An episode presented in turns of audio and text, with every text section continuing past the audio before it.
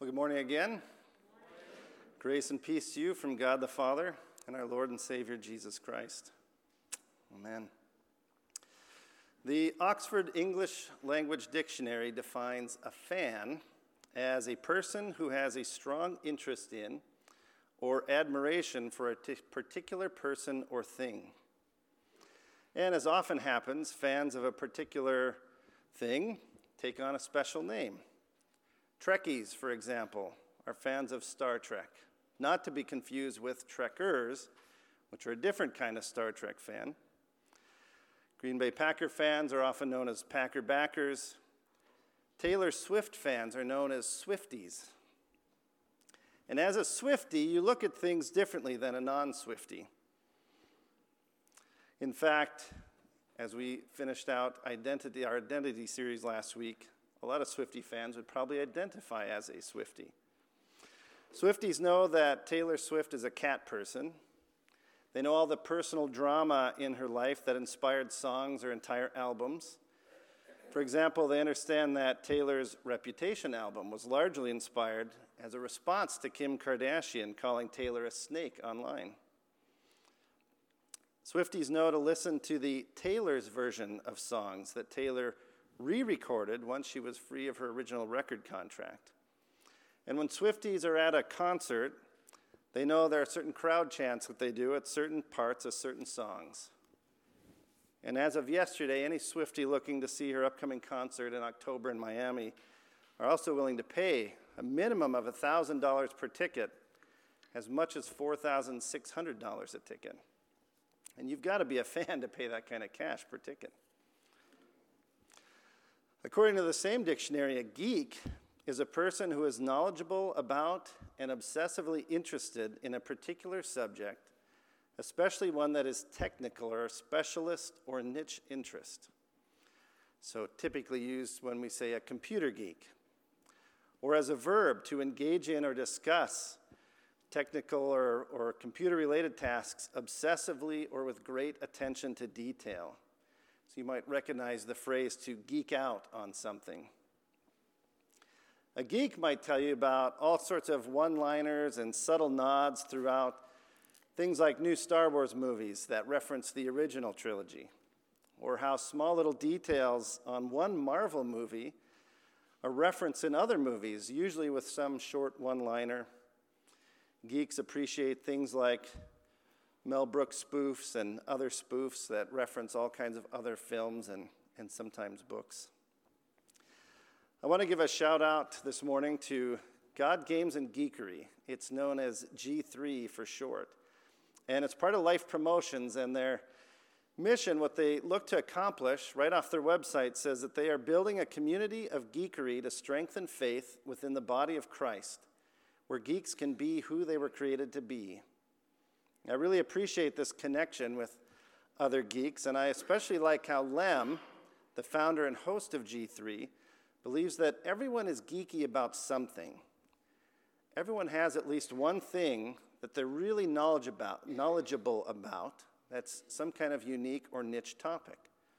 So, Swifties, for example, we might say are geeky about Taylor Swift and her music. Chefs, we could say, are geeky about cooking. Gardeners, geeky about gardening. Farmers, geeky about farming. In my professional life, I've built you know, relationships with people at other companies, and depending on where I was and what I did at the time, I would need to reach out to partners or suppliers for different things. In almost every case, I would end up finding one or two individuals at those companies that I just really wanted to talk to every time I called. With them, I knew I was getting the, the value of someone who had a geekiness about them that brought this deep understanding of their job. And the help and assistance I would receive from them, it was on a completely different level from others. And sometimes that's experience, but most of the time it was just the difference of someone really understanding and geeking out on their job versus those that did not. Here's a great story I heard once, and uh, it kind of drives this point home how some people are just really geeky about what they do. Uh, it goes like this The graybeard engineer retired, and a few weeks later, the big machine broke down, which was essential, essential to the company's revenue. The manager couldn't get the machine to work again, so the company called in Graybeard as an independent consultant. Graybeard agrees. He walks into the factory, takes a look at the big machine, grabs a sledgehammer, and whacks the machine once, whereupon the machine starts right up. Graybeard leaves the company and is making and the company is making money again. The next day, the manager receives a bill from Graybeard for $5,000. Manager is furious at the price and refuses to pay. Graybeard assures him that it's a fair price. So the manager retorts that if it's a fair price, Graybeard won't mind itemizing the $5,000 bill. Graybeard agrees that this is a fair request and complies. The new itemized bill reads like this Hammer, $5. Knowing where to hit the machine with hammer, $4,995. I'd say Graybeard was a geek, and he really knew the big machine so well, he knew exactly the spot to hit that would get it working again. This verse hit me the other day, kind of like cold water does on the face sometimes. These verses, I should say. Uh, it's from Hebrews chapter 5, uh, verses 11 through 14. It says, There's much more we would like to say about this but it is difficult to explain, especially since you are spiritually dull and don't seem to listen. You have been believers so long now that you ought to be teaching others. Instead, you need someone to teach you again the basic things about God's Word. You are like babies who need milk and cannot eat solid food. For someone who lives on milk is still an infant and doesn't know how to do what is right. Solid food is for those who are mature, who through training have the skill to recognize the difference between right and wrong. I know it says Hebrews at the bottom of the screen, but I'm certain God wrote this for me. He knew I'd need this sobering reminder at exactly this point in life, this point where I feel spiritually shallow and dull. The one saying says, Show me your calendar, and I'll show you your priorities. And I can tell you that right now my calendar is lacking in study and prayer. Show up here on a lot of Sundays, but I think I'm just clocking in and clocking out. I've been geeking out on other things at the expense of my faith walk. This passage talks specifically about believers who have been believers for a long time, still not ready for solid food. I really enjoy what I get paid to do. Uh, there are a few aspects of my job that I really find fascinating. And I've been learning and reading about them a lot lately. On top of that, it's just an intense time right now at work. You know, we have those seasons at work. That intensity has resulted in me spending a lot of time focused on work. And that same intensity leaves me feeling pretty tired at the end of the day. So I find time wasting things to do that don't require any thinking or decisions then I stay up later than I should. And I sleep later than I should. And I jump right into work the next day. Now I'm geeking out on work at the expense of my faith walk, and that's leaving me spiritually dull. Everything we do starts with thought. Proverbs 23, the first part of verse 7 says, For as he thinks within himself, so he is. It was Jim Rohn that shared the idea with me that our minds are like a mental factory. And all day long, we pour ingredients into our mental factory. What we read pours massive ingredients into that factory. And the fabric of our life, those are Rohn's word, uh, is built from those ingredients. My mind is always thinking about something. I think everyone is always thinking about something. And those thoughts are part of the ingredients in your mental factory. And when I'm not pouring God's word into my mental factory, it's all kinds of other ingredients are, that are going in. And those are what are determining the output, what Rohn called the fabric of my life. Pastor Gary just wrapped up his identity series, and if you missed some or all of it, uh, please go online and watch it. We make all our messages available uh, in a podcast format on our website and on our YouTube channel. It was a great series and a really powerful conclusion last week. In one of his messages through that series, uh, Identity Crisis, he walked through how our identity, which he defined as who we believe we are, determines our actions. And then he said our actions uh, all work together to form our behavior and our behaviors have consequences. And then he said that whole formulary, a formula, excuse me, uh, ending with consequences are what lead to our reality.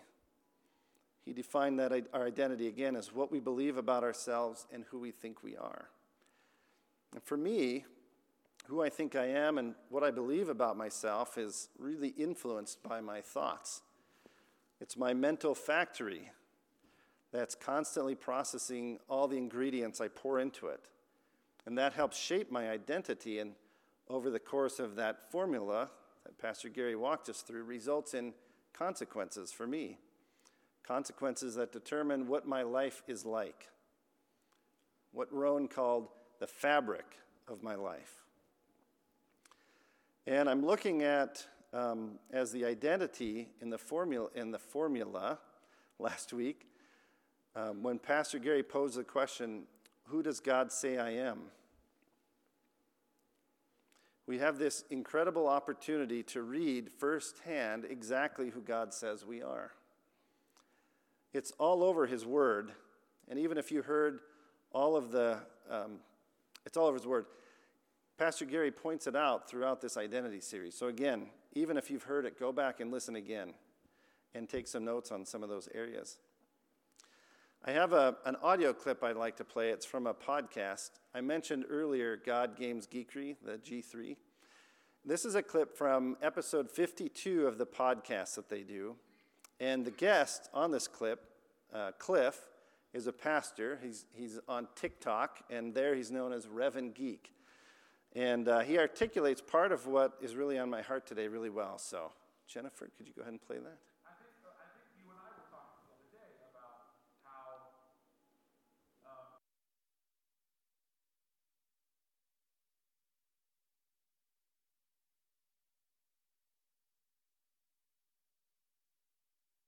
for an end game and just that. Yes. And yeah, it's exciting.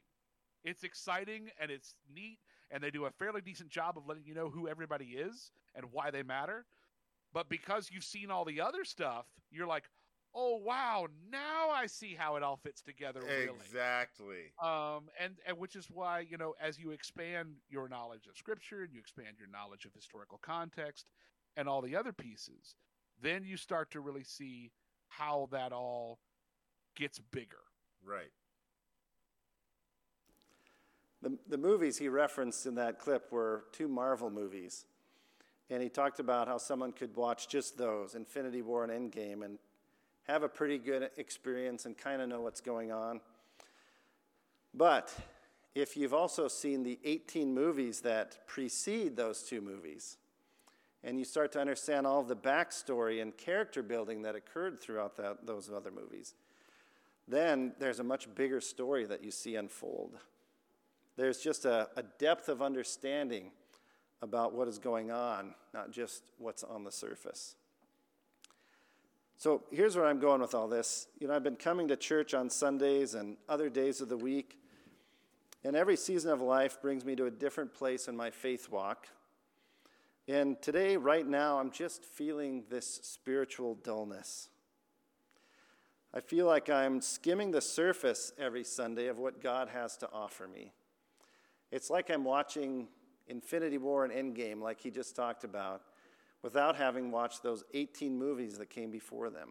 And I'm missing the bigger story.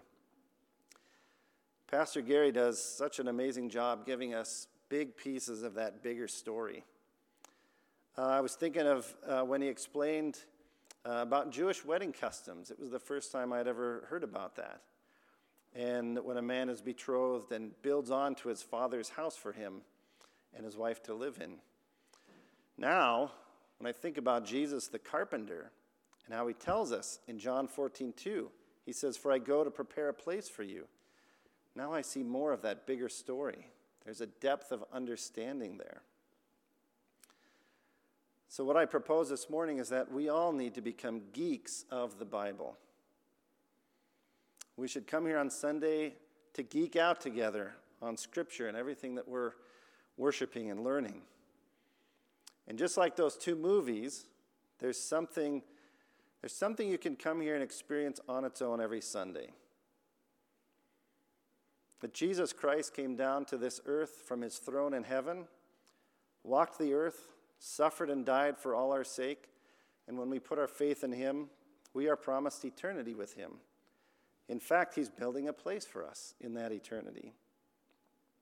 And that's enough to know for a paid for ticket to eternal life. But there's also a bigger story here 39 books in the Old Testament, just setting the stage for Jesus' birth and resurrection. It's kind of like those 18 movies, Marvel movies, that lead up to Endgame and Infinity War. And then after four Gospels, there's another 23 books in the New Testament, 66 books altogether in the Bibles that we use. All ingredients for our mental factory. 66 books of our history, our inheritance as children of God, information on who God says we are, ingredients that will shape the fabric of our lives, ingredients that have a real tangible effect on our daily reality. Our gospel reading today, Jesus was sharing the parable of the sower. I'm just going to read it again, and uh, the reason is I picked this one is because Jesus then explains it and I don't have to figure it out, um, as, he, uh, as he did with several others. So, starting at uh, verse 3 of chapter 13 again. And he, Jesus, spoke many things to them in parables, saying, Behold, the sower went out to sow. And as he sowed, some seeds fell beside the road, and the birds came and ate them up. Others fell on the rocky places where they did not have much soil, and immediately they sprang up because they had no depth of soil. But when the sun had risen, they were scorched, and because they had no root, they withered away. Others fell among the thorns, and the thorns came up and choked them out. And others fell on the good soil and yielded a crop, some a hundredfold, some sixty, and some thirty. He who has ears, let him hear. Now, after this parable, the disciples were asking Jesus why he speaks in parables. And in his explanation, Jesus refers back to Isaiah. And he is explaining that Isaiah's prophecy is being fulfilled. And so this is from Matthew 13, jumping forward to verse 15, where Jesus is referencing back to Isaiah uh, from chapter 6, I believe. He says, For the heart of this people has become dull. With their ears they scarcely hear, and they have closed their eyes. Otherwise, they would see with their eyes, hear with their ears, and understand with their heart, and return, and I would heal them. Not only is this another example of that bigger story when we know and understand what happened all the way back in Isaiah, it's the same thing described in Hebrews, where God was telling me I've become spiritually dull. Isaiah knew there would be people hearing but not understanding. Jesus referenced it, and the author of Hebrews wrote it again for his, their time. Here, uh, Jesus explains the parable. So I want to read the explanation. It starts uh, in verse 18. Uh, Jesus says, Now listen to the explanation of the parable about the farmer planting seeds. The seeds that fell on the footpath represents those who hear the message about the kingdom and don't understand it. Then the evil one comes and snatches away the seed that was planted in their hearts. The seed on the rocky soil represents those who hear the message and immediately receive it with joy. But since they don't have deep roots, they don't last long. They fall away as soon as they have problems or are persecuted for believing God's word. The seed that fell among the thorns represents those who hear God's word, but all too quickly the message is crowded out by the worries of life and the lure of wealth, so no fruit is produced. And the seed that fell on good soil represents those who truly hear and understand God's word and produce a harvest of 30, 60, or even 100 times as much as had been planted. Those deep roots Jesus talks about. For me, I hear we need to be geeky about Scripture. As the definition said, to engage in with great attention to detail. One of the seven habits that Stephen Covey talks about is sharpening the saw. And isn't it interesting that we just read about being spiritually dull? And uh, what do we do with things that are dull? We sharpen it. Here from Proverbs chapter 27, verse 17. It says, As iron sharpens iron, so a friend sharpens a friend. I struggle with things uh, when I'm trying to adapt something new or reform a habit through just raw willpower, just trying to do it better. Doesn't seem to work very well for me. I find a lot more success making those positive changes when I do so alongside others. God has designed us, created us for community, and it's no surprise that the wisdom of this proverb outlines how it's a friend that helps sharpen us. And what is it that we need sharpening? Well, for me right now, it's that spiritual dullness. Later in Hebrews, uh, as we heard, as Donna read earlier in the scripture reading, uh, we're encouraged in these two verses, 24 and 25. It says, Let us think of ways to motivate one another to acts of love and good works.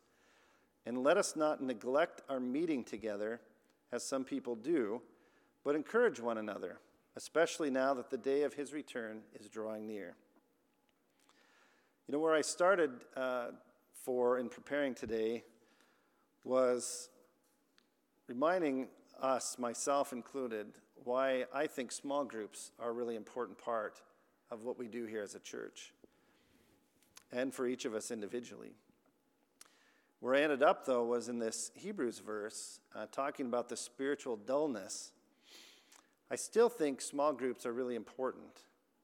And I want to encourage you, like I mentioned the announcements, to watch. Uh, there'll be more information coming out. Our stewardship committee, we're wrestling through how to look at small groups uh, maybe a little different way here starting this fall.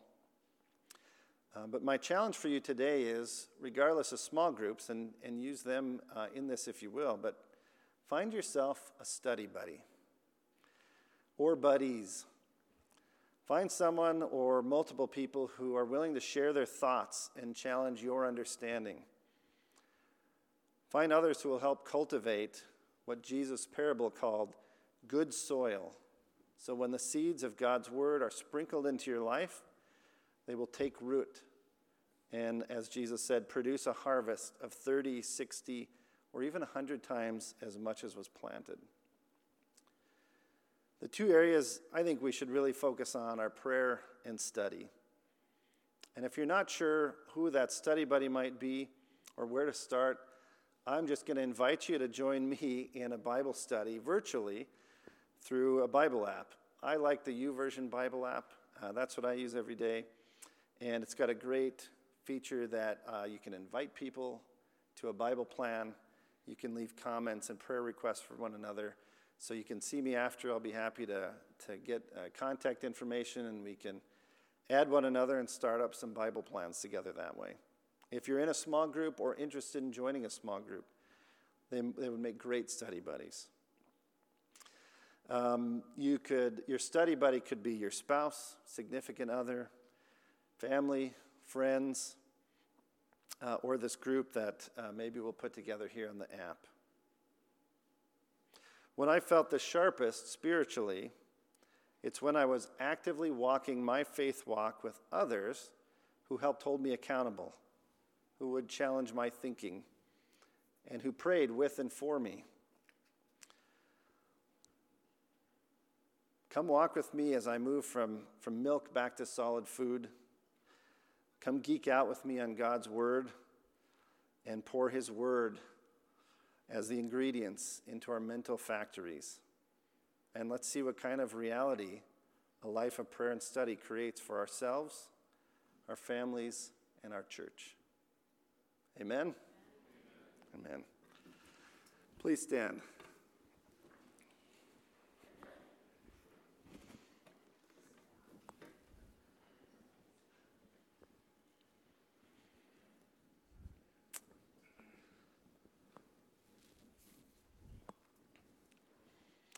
And let's confess